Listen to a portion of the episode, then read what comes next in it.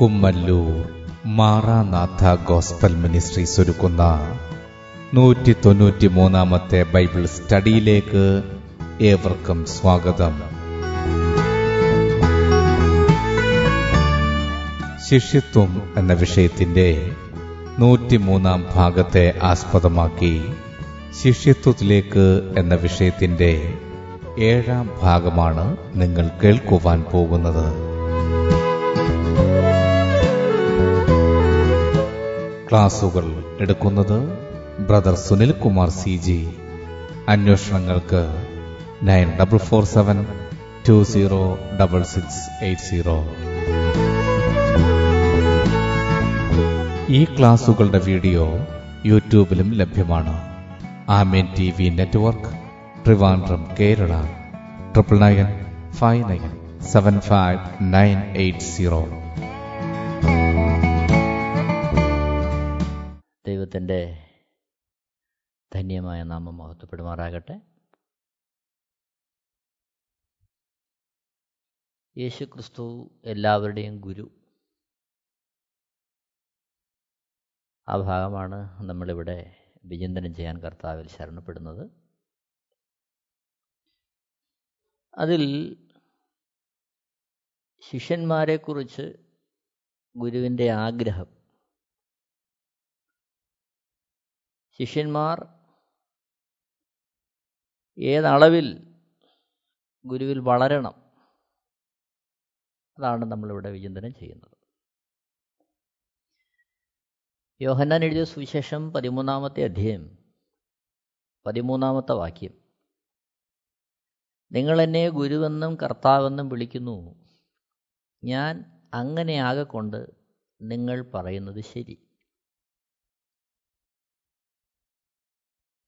യേശുക്രിസ്തു സ്വയം പരിചയപ്പെടുത്തുകയാണ് അവിടുന്ന് ഗുരുവാണ്. അവിടുന്ന് കർത്താവുമാണ്. ആ ഗുരുവിന് ശിഷ്യന്മാരെക്കുറിച്ചുള്ള പ്രതീക്ഷ ആഗ്രഹം ഗുരുവിനെ പോലെ ശിഷ്യന്മാരാകുക. മത്തായി സുവിശേഷം പത്താമത്തെ അധ്യയം ഇരുപത്തി അഞ്ചാമത്തെ വാക്യത്തിൽ ഗുരുവിനെ പോലെ ആകുന്നത് ശിഷ്യന് മതി. അവിടെ ഗുരുവിന്റെ മനസ്സ് എന്താണെന്ന് വെളിപ്പെടുത്തുകയാണ് ഗുരുവിനെ പോലെ ശിഷ്യന്മാരാകണം. അതാണ് യേശുക്രിസ്തു എന്ന ഗുരുവിന്റെ ഏറ്റവും വലിയ വാഞ്ച അതാണ് അവിടുത്തെ ആഗ്രഹം. അതാണ് നമ്മളെക്കുറിച്ചുള്ള അവിടുത്തെ പ്രതീക്ഷ.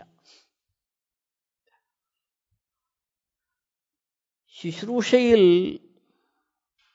അവിടുത്തെ പോലെ ആകണമെന്ന് ദൈവം നമ്മളെക്കുറിച്ച് ആഗ്രഹിക്കുക. യേശുക്രിസ്തു നമ്മളെക്കുറിച്ച് ആഗ്രഹിക്കുകയാണ് യോഹന്നാൻ എഴുതിയ സുവിശേഷം പതിനാലാമത്തെ അധ്യായം പന്ത്രണ്ടാമത്തെ വാക്യം. യോഹന്നാൻ എഴുതിയ സുവിശേഷം പതിനാലാമത്തെ അധ്യായം പന്ത്രണ്ടാമത്തെ വാക്യം. ആമേൻ ആമേൻ ഞാൻ നിങ്ങളോട് പറയുന്നു ഞാൻ ചെയ്യുന്ന പ്രവൃത്തി എന്നിൽ വിശ്വസിക്കുന്നവനും ചെയ്യും. ഞാൻ പിതാവിന്റെ അടുക്കൽ പോകുന്നതുകൊണ്ട് അതിൽ വലിയതും അവൻ ചെയ്യും. ശ്രദ്ധിക്കണമേ. അവിടുത്തെ ശിഷ്യന്മാർ ദൈവവേലയുടെ മുഖത്ത് അവരെങ്ങനെ ആയിരിക്കണമെന്നുള്ള ആഗ്രഹം ഗുരു വെളിപ്പെടുത്തുകയാണ് ആമേൻ ആമേൻ ഞാൻ നിങ്ങളോട് പറയുന്നു. ആമേൻ ആമേൻ ഞാൻ നിങ്ങളോട് പറയുന്നു. തറപ്പിച്ച് പറയാ. അങ്ങനെ തന്നെ അങ്ങനെ തന്നെ. ഉറപ്പിച്ച് പറയുകയാണ്. ആമേൻ ആമേൻ. ഞാൻ ചെയ്യുന്ന പ്രവൃത്തി എന്നിൽ വിശ്വസിക്കുന്നവനും ചെയ്യും. ഞാൻ പിതാവിന്റെ അടുക്കൽ പോകുന്നത് കൊണ്ട് അതിൽ വലിയതും അവൻ ചെയ്യും. അടുക്കൽ പോകുന്നതുകൊണ്ടുള്ള പ്രത്യേകത എന്താണ്?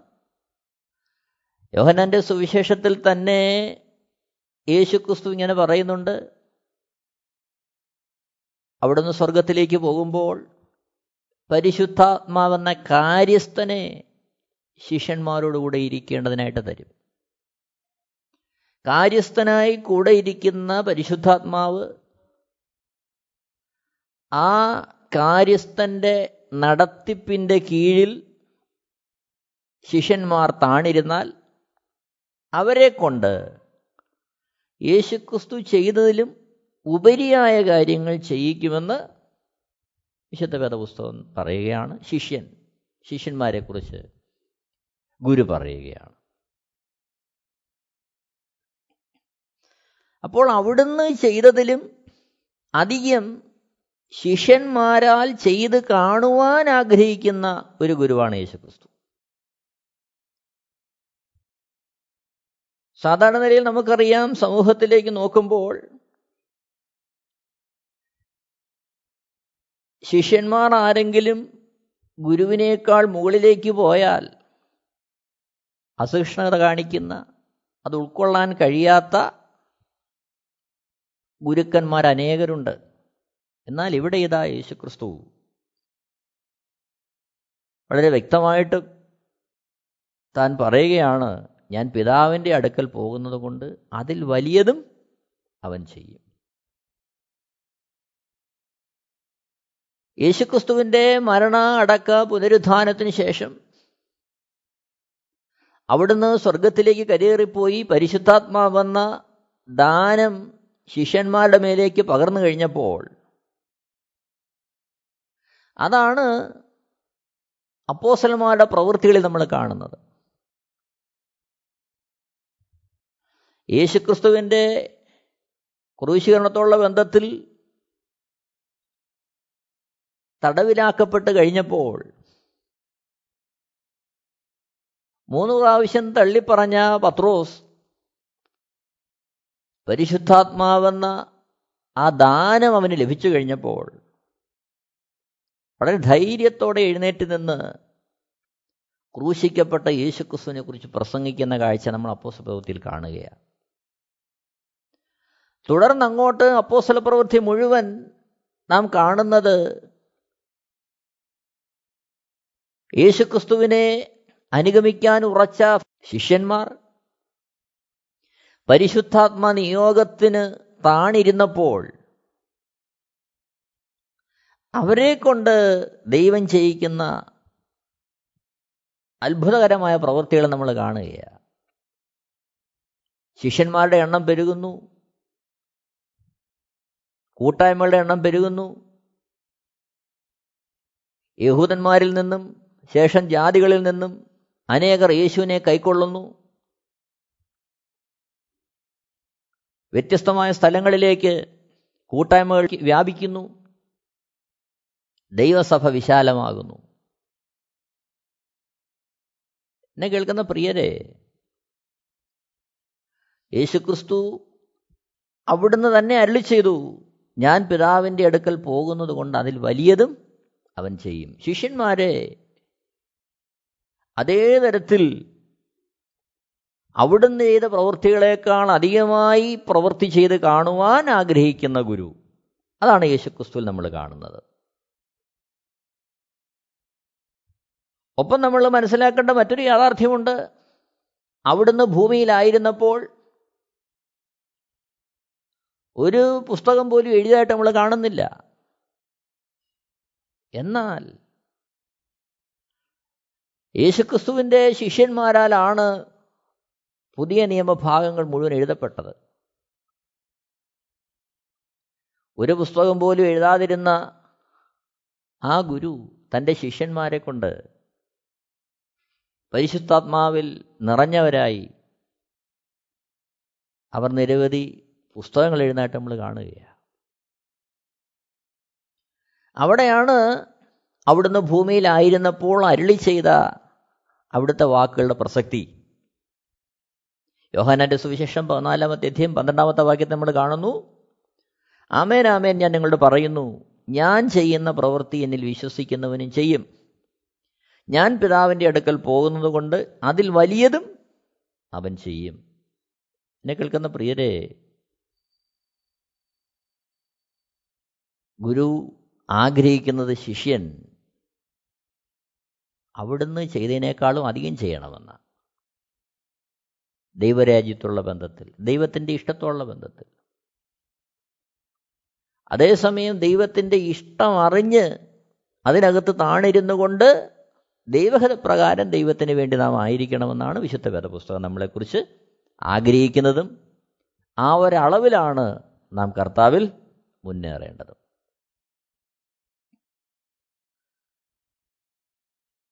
അവിടെ നാം ഓർക്കേണ്ടുന്ന പ്രധാനപ്പെട്ട ഒരു വസ്തുതയുണ്ട്. മത്തായി സുവിശേഷം ഏഴാമത്തെ അധ്യയം ഇരുപത്തൊന്ന് ഇരുപത്തിരണ്ട് വാക്യങ്ങളിലേക്ക് വരുമ്പോൾ അവിടെ ഇങ്ങനെ കാണുന്നു.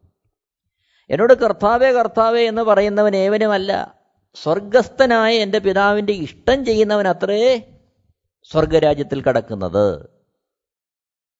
ഇരുപത്തിരണ്ടാമത്തെ വാക്യത്തിൽ കർത്താവേ കർത്താവെ നിന്റെ നാമത്തിൽ ഞങ്ങൾ പ്രവചിക്കുകയും നിന്റെ നാമത്തിൽ ഭൂതങ്ങളെ പുറത്താക്കുകയും നിന്റെ നാമത്തിൽ വളരെ വീര്യപ്രവർത്തികൾ പ്രവർത്തിക്കുകയും ചെയ്തില്ലയോ എന്ന് പലരും ആ നാളിൽ എന്നോട് പറയും. ഇരുപത്തിമൂന്നാമത്തെ വാക്യത്തിൽ അന്ന് ഞാൻ അവരോട് ഞാൻ ഒരു നാളും നിങ്ങളെ അറിഞ്ഞിട്ടില്ല. അധർമ്മം പ്രവർത്തിക്കുന്നവരെ എന്നെ വിട്ടുപോകുവിൻ എന്ന് തീർത്തു പറയും. അപ്പോൾ ഇവിടെ അവർ പ്രവൃത്തി ചെയ്യുന്നുണ്ട്. ഇരുപത്തിരണ്ടാമത്തെ വാക്യത്തിൽ അവർ ചെയ്ത പ്രവൃത്തികൾ അവർ പറയുക. പ്രവചിച്ചു. ആരുടെ നാമത്തിലാ? യേശുക്രിസ്തുവിന്റെ നാമത്തിൽ തന്നെയാ. നിന്റെ നാമത്തിൽ ഭൂതങ്ങളെ പുറത്താക്കി. യേശുക്രിസ്തുവിന്റെ നാമത്തിലാണ് ഭൂതങ്ങളെ പുറത്താക്കിയത്.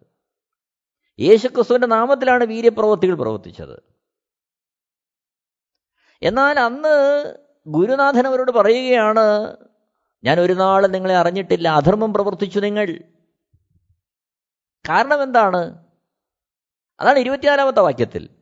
എന്റെ ഈ വചനങ്ങളെ കേട്ട് ചെയ്യുന്നവനൊക്കെയും പാറമേൽ വീട് പണിത ബുദ്ധിയുള്ള മനുഷ്യനോട് തുല്യനാകുന്നു. അപ്പോൾ കേവലം പ്രവൃത്തി എന്നുള്ളതിന് അപ്പുറമായി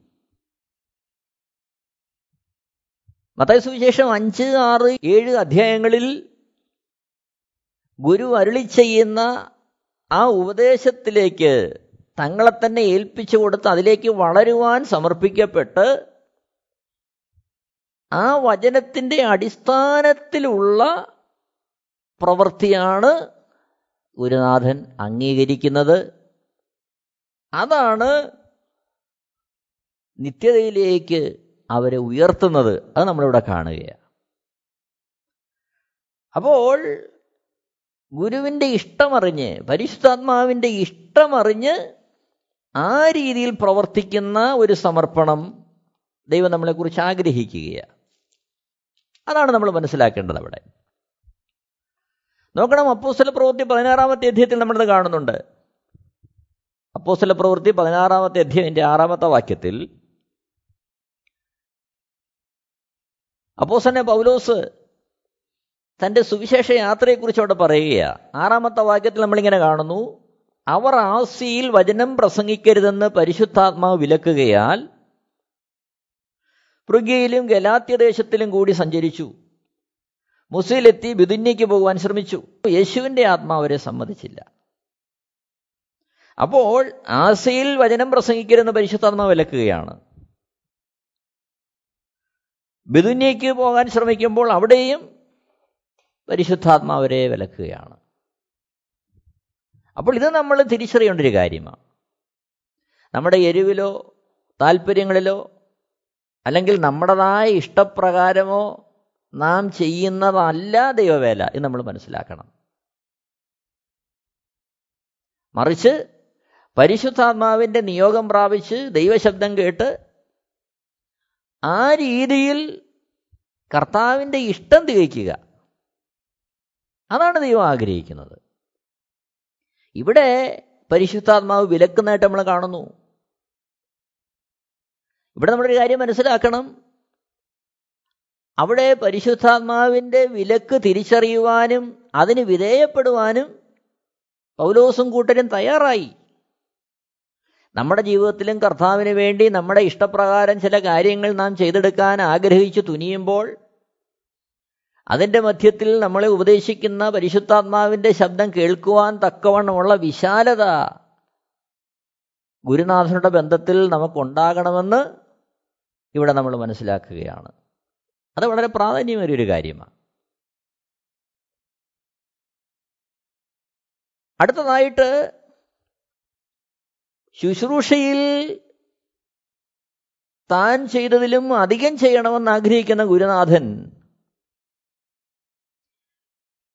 ജീവിതത്തിലും അതേപോലെ ജയം കൊണ്ടവരായിട്ട് നമ്മൾ മാറണമെന്ന് ആഗ്രഹിക്കുകയാണ്. വെളിപ്പാട് പുസ്തകം മൂന്നാമത്തെ അധ്യായം പതിനാല് മുതൽ ഇരുപത്തിയൊന്ന് വരെയുള്ള വാക്യങ്ങൾ വായിക്കുമ്പോൾ ലവോദിക്ക സഭയോട് അറിയിക്കുന്ന ദൂത് നമ്മളവിടെ കാണുകയാണ്. അതിന്റെ ഇരുപത്തിയൊന്നാമത്തെ വാക്യത്തിൽ നമ്മൾ വായിക്കുന്നു ജയിക്കുന്നവന് ഞാൻ എന്നോടുകൂടെ എന്റെ സിംഹാസനത്തിൽ ഇരിപ്പാൻ വരം നൽകും. ഞാനും ജയിച്ച് എന്റെ പിതാവിനോടുകൂടെ അവന്റെ സിംഹാസനത്തിൽ ഇരുന്നത് പോലെ തന്നെ. അപ്പോൾ ഇവിടെ ലബോദിക്ക സഭയുള്ള ബന്ധത്തിൽ നാം കാണുന്ന ജീവിതത്തിന്റെ വ്യത്യസ്തങ്ങളായ അനുഭവങ്ങളാണ്. ഇരുപത്തിയൊന്നാമത്തെ വാക്യം നമ്മൾ കാണുന്നത് ജയിക്കുന്നവന് അപ്പോൾ ജയകരമായ ഒരു ജീവിതമാണ് കർത്താവ് നമ്മളിൽ നിന്ന് പ്രതീക്ഷിക്കുന്നത്. അതിന് നമ്മളെ സഹായിക്കുവാൻ പരിശുദ്ധാത്മാവെന്ന കാര്യസ്ഥനുണ്ട്. നമുക്ക് വേണ്ടി നൽകപ്പെട്ട തിരുവെഴുത്തുകളുണ്ട്. നമ്മളെ ഉപദേശിക്കുവാൻ കർത്താവാക്കി വച്ചിരിക്കുന്ന കൂട്ടു സഹോദരങ്ങളുണ്ട്. ആ ആത്മാവിനാലുള്ള നിർണയങ്ങൾ പ്രാപിച്ച് ദൈനംദിന ജീവിതത്തിൽ ജയിക്കുന്നൊരനുഭവം കർത്താവ് നമ്മളിൽ നിന്ന് പ്രതീക്ഷിക്കുന്നുണ്ട്. ജയിക്കുന്നവന് ഞാൻ എന്നോട് കൂടെ എന്റെ സിംഹാസനത്തിൽ ഇരുപ്പാൻ വരം നൽകും. എത്ര ഉദാത്തമായൊരു പ്രസ്താവനയത്. എന്നോട് കൂടെ എന്റെ സിംഹാസനത്തിൽ ഇരിപ്പാൻ വരം നൽകും. പ്രിയരെ മറ്റ് ഗുരുക്കന്മാർക്ക് കഴിയുന്ന ഒരു പ്രസ്താവനയല്ലിത്. യേശുക്രിസ്തു മാത്രം പ്രഖ്യാപിച്ചൊരു പ്രസ്താവനയാണിത്. ജയിക്കുന്നവൻ ഞാൻ എന്നോട് കൂടെ എന്റെ സിംഹാസനത്തിൽ ഇരിപ്പാൻ വരം നൽകും. കൂടെ ഇരിപ്പാൻ വരം നൽകും. എങ്ങനെയാണ്?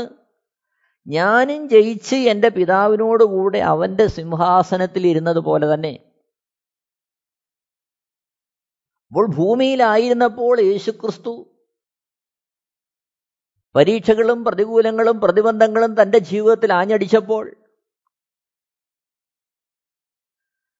മാനുഷിക ശരീരത്തിന്റെ സാദൃശ്യത്തിൽ വന്നവൻ ആ പരിമിതിയിൽ നിന്നുകൊണ്ട് പ്രാർത്ഥനയാൽ പിതാവിന്റെ മുഖം അന്വേഷിച്ച് പരിശുദ്ധാത്മാവിന്റെ നിർദ്ദേശങ്ങൾ പ്രാപിച്ച് അവിടുത്തെ ഇഷ്ടമാത്രം ചെയ്ത് ആ പ്രതിബന്ധങ്ങളെ പരീക്ഷകളെ എല്ലാം ജയിച്ചു. കാൽവരി ക്രൂശിലെ മരണത്തോളം അനുസരണമുള്ളവനായി തീർന്നു. അപ്പോൾ തന്റെ ജീവിതത്തിന്റെ സമസ്ത മേഖലകളിലും തകർന്നു പോകാവുന്ന മേഖലകളിൽ വീണു പോകാവുന്ന അവസ്ഥകളിൽ അതിലൊന്നും പതറിപ്പോകാതെ ജീവിതത്തിൽ ഭൂമിയിലായിരുന്നപ്പോൾ അവിടുന്ന് നേരിട്ട എല്ലാ പരീക്ഷകളെയും പിതാവിനുള്ള സ്നേഹത്തിൽ ജയിച്ച് അവിടുന്ന് എന്ത് ചെയ്തു? ഉയരത്തിലേക്ക് കരേറിപ്പോയി പിതാവിനോടുകൂടെ അവന്റെ സിംഹാസനത്തിലിരുന്നു. ഫിലിപ്പിയർക്ക് എഴുതിയ ലേഖനം രണ്ടാമത്തെ അധ്യയം അതിന്റെ അഞ്ച് മുതൽ താഴോട്ടുള്ള വാക്യങ്ങൾ നമ്മളത് കാണുകയാണ്. ക്രിസ്തു യേശുള്ള ഭാവം തന്നെ നിങ്ങളിൽ ഉണ്ടായിരിക്കട്ടെ. അവൻ ദൈവരൂപത്തിലിരിക്കെ ദൈവത്തോളം സമത്വം മുറുകെ പിടിച്ചുകൊള്ളണം എന്ന് വിചാരിക്കാതെ ദാസരൂപമെടുത്ത് മനുഷ്യ സാദൃശ്യത്തിലായി തന്നെത്താൻ ഒഴിച്ച് വേഷത്തിൽ മനുഷ്യനായി വിളങ്ങി. തന്നെത്താൻ താഴ്ത്തി മരണത്തോളം ക്രൂശിലെ മരണത്തോളം തന്നെ അനുസരണമുള്ളവനായി തീർന്നു അപ്പോൾ ഇതായിരുന്നു യേശുക്രിസ്തുവിനെ ജയിക്കുവാൻ തന്റെ മുമ്പിൽ വെച്ചിരുന്ന പരീക്ഷ. അതേപോലെ കർത്താവിനെ അനുഗമിക്കുവാൻ തക്കവണ്ണം ഇറങ്ങി പുറപ്പെട്ട നമുക്കും ജയിക്കേണ്ടുന്ന സാഹചര്യങ്ങൾ നമ്മുടെ ജീവിതത്തിലുണ്ട്. അങ്ങനെ തന്റെ ജീവിതത്തിൽ നേരിട്ട ആ സാഹചര്യങ്ങളെ പിതാവിനുള്ള സ്നേഹത്തിൽ അനുസരണത്തിൽ ജയിച്ചു കഴിഞ്ഞ യേശുക്രിസ്തു ഫിലിപ്പർക്കെഴുതിലെ ലേഖനം രണ്ടാമത്തെ അധ്യയന്റെ ഒമ്പതാമത്തെ വാക്യത്തിൽ കാണുന്നു അതുകൊണ്ട് ദൈവം അവനെ ഏറ്റുയർത്തി. അതുകൊണ്ടാണ് ഉയർത്തിയത്. സകലത്തിലും അനുസരണമുള്ളവനായി തീർന്നു. അതുകൊണ്ട് ദൈവം അവനെ ഉയർത്തി. സകലനാമത്തിനും മേലായ നാമം നൽകി. ഇതാണ് അതിന്റെ കാര്യം. അപ്പോൾ നമ്മുടെ ക്രിസ്തീയ ജീവിതത്തിൽ ദൈവം നമുക്ക് അനുവദിക്കുന്ന ഓരോ സാഹചര്യങ്ങളിലും അവിടെ ദൈവത്തിന്റെ ഇഷ്ടപ്രകാരം നാം അതിനെ നേരിടുക അതിനെ അതിജീവിക്കുക. അതാണ് ദൈവം നമ്മളെക്കുറിച്ച് ആഗ്രഹിക്കുന്നത്. അവിടെയാണ് നമുക്ക് കർത്താവിലെ ജയം ആവശ്യമായിരിക്കുന്നത്. ആ തിരിച്ചറിവാണ് നമുക്ക് എപ്പോഴും ഉണ്ടാകേണ്ടത്. അല്ലെങ്കിൽ നമ്മുടെ ജീവിതത്തിൽ പരാജയപ്പെടുന്ന വേളകൾ നമ്മുടെ ജീവിതത്തിൽ ഉണ്ടായെന്ന് വരാം. അതിനെ അതിജീവിക്കുവാൻ നമുക്ക് ദൈവശബ്ദം കേൾക്കേണ്ടതും ദൈവത്തോടൊപ്പം ആയിരിക്കേണ്ടതും വളരെ ആവശ്യമാണ്. എബ്രായ ലേഖനം അഞ്ചാമത്തെ അധ്യയത്തിലേക്ക് വരുമ്പോൾ അവിടെ നമ്മൾ കാണുന്നു ഏഴാമത്തെ വാക്യത്തിൽ ക്രിസ്തു തന്റെ ഐഹിക ജീവകാലത്ത് തന്നെ മരണത്തിൽ നിന്ന് രക്ഷിപ്പാൻ കഴിയുന്നവനോട് ഉറച്ച നിലവിളിയോടും കണ്ണുനീരോടും കൂടെ അപേക്ഷയും അഭയാചനയും കഴിക്കുകയും ഭയഭക്തി നിമിത്തം ഉത്തരം ലഭിക്കുകയും ചെയ്തു. എട്ടാമത്തെ വാക്യം പുത്രനെങ്കിലും താൻ അനുഭവിച്ച കഷ്ടങ്ങളാൽ അനുസരണം പഠിച്ചു തികഞ്ഞവനായി തന്നെ അനുസരിക്കുന്ന ഏവർക്കും നിത്യരക്ഷയുടെ കാരണഭൂതനായി തീർന്നു. ഇവിടെയാണ് ജയം. ജയിക്കുന്നവന് ഞാൻ എന്നോടുകൂടെ എന്റെ സിംഹാസനത്തിൽ ഇരുപ്പാൻ വരം നൽകും. ഞാനും ജയിച്ച് എന്റെ പിതാവിനോടുകൂടെ അവന്റെ സിംഹാസനത്തിൽ ഇരുന്നതുപോലെ തന്നെ എന്ന് പറയുമ്പോൾ അവിടെ യേശുക്രിസ്തു ജയിച്ചത് ഇവിടെ തന്റെ ജീവിതത്തിലാണ്. അനുസരണത്തോടുള്ള ബന്ധത്തിൽ ജയിച്ചു. നമ്മുടെ ജീവിതത്തിലും ദൈവം പ്രതീക്ഷിക്കുന്ന അനുസരണമാണ്. കർത്താവിന് വേണ്ടി നാം നമ്മുടെ ഇഷ്ടപ്രകാരം എന്തെങ്കിലും ചെയ്ത് അതിലുണ്ടാകുന്ന ഒരു മാനസികമായ സന്തോഷമല്ല. മറിച്ച് ദൈവത്തിന്റെ ഇഷ്ടമറിഞ്ഞ് അത് നിവർത്തിക്കുന്നതിലൂടെ ലഭ്യമാകുന്ന ആ ജയം. ലോകത്തിന്റെ മുമ്പിൽ ഒരു വേള ഇത് പരാജയമാണെന്ന് കണക്കൂട്ടിയെന്ന് വരാം. യേശുക്രിസ്തു കാൽവരി ക്രൂശിൽ ക്രൂശിക്കപ്പെടുമ്പോൾ ക്രൂശിച്ചവർ വിളിച്ചു പറയുന്നുണ്ട് നീ രാജാവെങ്കിൽ നീ അതിൽ നിന്ന് ഇറങ്ങി വന്ന് നിന്നെ തന്നെ ഒന്ന് വെളിപ്പെടുത്തുക. നീ രക്ഷകനാണെങ്കിൽ ക്രിസ്തുവാണെങ്കിൽ എന്നൊക്കെ വിളിച്ചു പറയുന്ന സമൂഹമുണ്ട്. എന്നാൽ അവിടെയെല്ലാം യേശു ക്രിസ്തു അതിലൊന്നും വീണുപോകാതെ ജയം പ്രാപിക്കുന്നതായിട്ട് കാണുകയാണ്. അവിടെയാണ് ക്രിസ്തുവിലെ മാതൃക നാം കാണുന്നത്. അടുത്തതായിട്ട് ദൈവസ്വരൂപത്തോടുള്ള ബന്ധത്തിൽ നിത്യതയിൽ അതേ ദൈവസ്വരൂപം പങ്കിടുവാൻ ക്രിസ്തു നമ്മളെക്കുറിച്ച് ആഗ്രഹിക്കുക ശിഷ്യന്മാരെ കുറിച്ച്. കുരിന്തർ മൂന്നാമത്തെ അധ്യായം പതിനേഴ് പതിനെട്ട് വാക്യങ്ങളിൽ പതിനേഴാമത്തെ വാക്യം കർത്താവ് ആത്മാവാകുന്നു. കർത്താവിന്റെ ആത്മാവുള്ളിടത്ത് സ്വാതന്ത്ര്യമുണ്ട്. പതിനെട്ടാമത്തെ വാക്യം. എന്നാൽ മൂടുപടം നീങ്ങിയ മുഖത്ത് കർത്താവിന്റെ തേജസ്സിനെ കണ്ണാടി പോലെ പ്രതിബിംബിക്കുന്നവരായി നാം എല്ലാവരും ആത്മാവാകുന്ന കർത്താവിന്റെ ദാനമായി തേജസ്സിന്മേൽ തേജസ് പ്രാപിച്ച് അതേ പ്രതിമയായി രൂപാന്തരപ്പെടുന്നു. അപ്പോൾ ദൈവസ്വരൂപത്തിൽ ആയിത്തീരുക ദൈവ തേജസ്സിലായിത്തീരുക ഉൽപ്പത്തി പുസ്തകം ഒന്നാമത്തെ അധ്യയം ഇരുപത്തി ആറ് ഇരുപത്തേഴ് വാക്യങ്ങൾ വായിക്കുമ്പോൾ അവിടെ നമ്മൾ കാണുന്നുണ്ട് അനന്തരം ദൈവം നാം നമ്മുടെ സ്വരൂപത്തിൽ നമ്മുടെ സാദൃശ്യപ്രകാരം മനുഷ്യൻ ഉണ്ടാക്കുക. അവർ സമുദ്രത്തിന്മേലുള്ള മത്സ്യത്തിന്മേലും ആകാശത്തുള്ള പർവജാതിന്മേലും മൃഗങ്ങളിന്മേലും സർവഭൂമിയിന്മേലും ഭൂമിയിൽ ഇഴയുന്ന എല്ലാ ഇഴജാതിന്മേലും വാഴട്ടെ എന്ന് കൽപ്പിച്ചു. ഇരുപത്തേഴാമത്തെ വാക്യം. ഇങ്ങനെ ദൈവം തന്റെ സ്വരൂപത്തിൽ മനുഷ്യനെ സൃഷ്ടിച്ചു. ദൈവത്തിന്റെ സ്വരൂപത്തിൽ അവനെ സൃഷ്ടിച്ചു. ആണും പെണ്ണുമായി അവരെ സൃഷ്ടിച്ചു. അപ്പോൾ ദൈവത്തിന്റെ സ്വരൂപത്തിൽ ദൈവ തേജസ്സിൽ സൃഷ്ടിക്കപ്പെട്ട മനുഷ്യൻ പാപത്താൽ ദൈവ തേജസ് നഷ്ടമാക്കി കളഞ്ഞു. എന്നാൽ ദൈവ തേജസ് നഷ്ടപ്പെടുത്തിയ മനുഷ്യനെ അടക്കിക്കൊണ്ടുവന്ന് ആ തേജസ്സിലേക്ക് പ്രവേശിപ്പിക്കുക ഇതാണ് ദൈവം ക്രിസ്തുവിലൂടെ നമ്മളിൽ ആഗ്രഹിക്കുന്ന കാര്യം. കുരിന്തിർക്കെഴുതിയ ഒന്നാമത്തെ ലേഖനം പതിനഞ്ചാമത്തെ അധ്യായം മുപ്പത്തിയഞ്ച് മുതൽ നാൽപ്പത്തി ഒമ്പത് വരെയുള്ള വാക്യങ്ങളിൽ നമ്മളത് കാണുന്നുണ്ട്. നാൽപ്പത്തി ഒമ്പതാമത്തെ വാക്യം നാം കാണുന്നു. നാം മണ്ണുകൊണ്ടുള്ളവന്റെ പ്രതിമ ധരിച്ചതുപോലെ സ്വർഗീയന്റെ പ്രതിമയും ധരിക്കും. ഇതാണ് വിഷയം. അപ്പോൾ യേശുക്രിസ്തു തേജസ് പ്രാപിച്ച അതേ തേജസ്സിലേക്ക് നമ്മെയും കൊണ്ടുവരിക. അതാണ് യേശുക്രിസ്തു നമ്മളെക്കുറിച്ച് ശിഷ്യന്മാരെക്കുറിച്ച് ആഗ്രഹിക്കുന്ന പരമപ്രധാനമായ വസ്തുതകളിൽ ഒന്ന്. ആ ഒരു അനുഭവത്തിലേക്ക് നമ്മൾ ഉയരുവാൻ കർത്താവ് നമ്മളെക്കുറിച്ച് ആഗ്രഹിക്കുകയാണ്. എന്നാൽ ഇരുപത്തിമൂന്നാമത്തെ വാക്യം നമ്മൾ കാണുന്നുണ്ട് ഓരോരുത്തരും താൻ താന്റെ നിരയിലത്രേ ആദ്യഫലം ക്രിസ്തു പിന്നെ ക്രിസ്തുവിനുള്ളവർ അവന്റെ വരവെങ്കിൽ. അവിടെയും തേജസ്സിൽ വലിയ വ്യത്യാസം നമ്മൾ കാണുന്നുണ്ട്. അത് ഓരോരോ നിരയിലാണ്. അത് ശിഷ്യന്മാർ ഗുരുവിന്റെ ഇഷ്ടം അതേ അർത്ഥത്തിൽ നിറവേറ്റുന്നതിനുള്ള ബന്ധത്തിലാണ് ആ തേജസ് നമുക്ക് ലഭിക്കുന്നതും അതിലേക്ക് നാം പ്രവേശിക്കുന്നതും. അടുത്തതായിട്ട് അധികാരവും വാഴ്ചയും നമ്മളുമായി പങ്കുവയ്ക്കാൻ ആഗ്രഹിക്കുന്ന ഗുരുവിനെ നമ്മൾ കാണുകയാണ്. വെളിപ്പാട് പുസ്തകം അഞ്ചാമത്തെ അധ്യായം അതിന്റെ ഒന്ന് മുതൽ പതിമൂന്ന് വരെയുള്ള വാക്യങ്ങൾ വായിക്കുമ്പോൾ എട്ടാമത്തെ വാക്യത്തിൽ നമ്മൾ കാണുന്നു അവിടെ കുഞ്ഞാടിനെ കുറിച്ച് പറയുകയാണ്. അവിടെ കുഞ്ഞാടിന് മുമ്പിൽ നാല് ജീവികൾ ഇരുപത്തിനാല് മൂപ്പന്മാരും ഓരോരുത്തൻ വീണയും വിശുദ്ധന്മാരുടെ പ്രാർത്ഥന ധൂപവർഗം നിറഞ്ഞ പൊൻകലശവും പിടിച്ചുകൊണ്ട് കുഞ്ഞാടിന്റെ മുമ്പാകെ വീണു. ഒമ്പതാമത്തെ വാക്യം. പുസ്തകം വാങ്ങുവാനും അതിന്റെ മുദ്ര പൊട്ടിപ്പാനും നീ യോഗ്യൻ. നീ അറുക്കപ്പെട്ടു. നിന്റെ രക്തം കൊണ്ട് സർവഗോത്രത്തിലും ഭാഷയിലും വംശത്തിലും ജാതിയിലും നിന്നുള്ളവരെ ദൈവത്തിനായി വിലയ്ക്ക് വാങ്ങി. പത്താമത്തെ വാക്യത്തിൽ ഞങ്ങളുടെ ദൈവത്തിന് അവരെ രാജ്യവും പുരോഹിതന്മാരും ആക്കി വെച്ചു. അവർ ഭൂമിയിൽ വാഴുന്നു എന്നൊരു പുതിയ പാട്ട് അവർ പാടുന്നു. അതായത് മനുഷ്യൻ വാഴാൻ തുടങ്ങി. ഉൽപ്പത്തി പുസ്തകത്തിന്റെ ഒന്നാം അധ്യയത്തിൽ നമ്മൾ കാണുന്നു വാഴുവാൻ തക്കവണ്ണം സൃഷ്ടിക്കപ്പെട്ട മനുഷ്യൻ വാഴേണ്ട സ്ഥാനത്ത് അനുസരണക്കേടിനാൽ വീണുപോയി.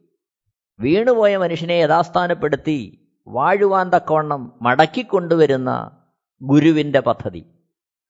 അപ്പോൾ നാം ആ ഒരു അവസ്ഥയിലേക്ക് ഗുരുവിനെ അനുഗമിച്ച് ശിഷ്യന്മാരെത്തണമെന്ന് കർത്താവ് ആഗ്രഹിക്കുകയാണ്. വെളിപ്പാട് പുസ്തകം ഇരുപത്തിരണ്ടാമത്തെ അധ്യയം മൂന്ന് മുതൽ അഞ്ച് വരെയുള്ള വാക്യങ്ങൾ വായിക്കുമ്പോൾ മൂന്നാമത്തെ വാക്യത്തിൽ യാതൊരു ശാപവും ഇനി ഉണ്ടാകുകയില്ല ദൈവത്തിന്റെയും കുഞ്ഞാടിന്റെയും സിംഹാസനം അതിലിരിക്കും. അവന്റെ ദാസന്മാർ അവനെ ആരാധിക്കും. അവർ അവന്റെ മുഖം കാണും. അവന്റെ നാമം അവരുടെ നെറ്റിയിലിരിക്കും. അഞ്ചാമത്തെ വാക്യത്തിൽ ഇനി രാത്രി ഉണ്ടാകുകയില്ല ദൈവമായ കർത്താവ് അവരുടെ മേൽ പ്രകാശിക്കുന്നുകൊണ്ട് വിളക്കിന്റെ വെളിച്ചമോ സൂര്യന്റെ വെളിച്ചമോ അവർക്ക് ആവശ്യമില്ല. അവർ എന്നേക്കും രാജാക്കന്മാരായിരിക്കും. അപ്പോൾ രാജാക്കന്മാരായി ശിഷ്യന്മാരെ ആക്കി തീർക്കുവാൻ മടക്കിക്കൊണ്ടുവരുവാൻ ആഗ്രഹിക്കുന്ന ഗുരുവിനെ നമ്മളിവിടെ കാണുകയാണ്.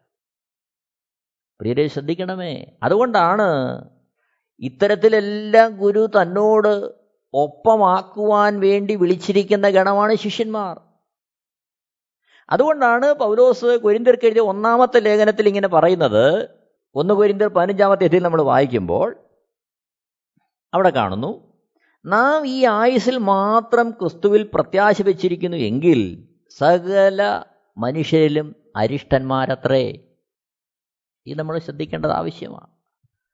ക്രിസ്തീയ ജീവിതത്തിൽ ഈ ഒരു നിത്യയുടെ വെളിച്ചത്തിലേക്ക് നമ്മളെ ദൈവം വിളിച്ചിരിക്കെ നാം താൽക്കാലികമായ ഈ ഭൂമിയിലെ ഭൗതിക അവസ്ഥകൾക്ക് അമിതമായ പ്രാധാന്യം കൊടുത്ത് നിത്യയുടെ ബന്ധത്തിലുള്ള അവസ്ഥകൾക്ക് നാം കുറഞ്ഞ പ്രാധാന്യമാണ് കൊടുക്കുന്നതെങ്കിൽ നമ്മുടെ ജീവിതം വളരെ കഷ്ടമെന്നാണ് പറഞ്ഞിരിക്കുന്നത്. എഴുതിയ ഒന്നാമത്തെ ലേഖനം പതിനഞ്ചാമത്തെ അധ്യായം അതിന്റെ പത്തൊമ്പതാമത്തെ വാക്യം. നാം ഈ ആയുസിൽ മാത്രം ക്രിസ്തുവിൽ പ്രത്യാശ വച്ചിരിക്കുന്നു എങ്കിൽ സകല മനുഷ്യരിലും അരിഷ്ടന്മാരത്രേ. ഇവിടെയാണ് ഗുരുവിനെ പോലെ ആകുന്നത് ശിഷ്യന് മതി എന്നുള്ളതിന്റെ സാരാംശം നാം ഗ്രഹിക്കേണ്ടത്. അതുകൊണ്ട് എന്നെ കേൾക്കുന്ന പ്രിയ സഹോദരങ്ങളെ ശ്രദ്ധിച്ചാലും നമ്മളാരും തികഞ്ഞവരല്ല. എന്നാൽ നമ്മളെ തികഞ്ഞവനാക്കുവാൻ പ്രാപ്തനായ ഒരു ഗുരുനാഥനാണ് നമുക്കുള്ളത്. അവിടെ ഗുരുവിന്റെ വചനങ്ങൾ കേട്ട് നമ്മുടെ സ്വയത്തിനും ഇഷ്ടങ്ങൾക്കും നമ്മുടെ സ്വന്തമായ താല്പര്യങ്ങൾക്കും ഉപരിയായി മാനസിക സന്തോഷത്തിലും മാനസികമായ സംതൃപ്തിക്കും വേണ്ടി ചില കാര്യങ്ങൾ ചെയ്യുന്നതിനുപരിയായി ഗുരുവിന്റെ ശബ്ദം കേട്ട് പരിശുദ്ധാത്മാവെന്ന കാര്യസ്ഥന്റെ നിയന്ത്രണത്തിന് കീഴിലായിരുന്നു. ഗുരു നമ്മളെക്കുറിച്ച് ആഗ്രഹിക്കുന്ന കാര്യങ്ങൾക്ക് ഒത്തവണ്ണം ചുവട് വെച്ച് അവിടുത്തെ പോലെ ആകാനാണ് നമ്മുടെ വിളി. അത് മനസ്സിലാക്കി.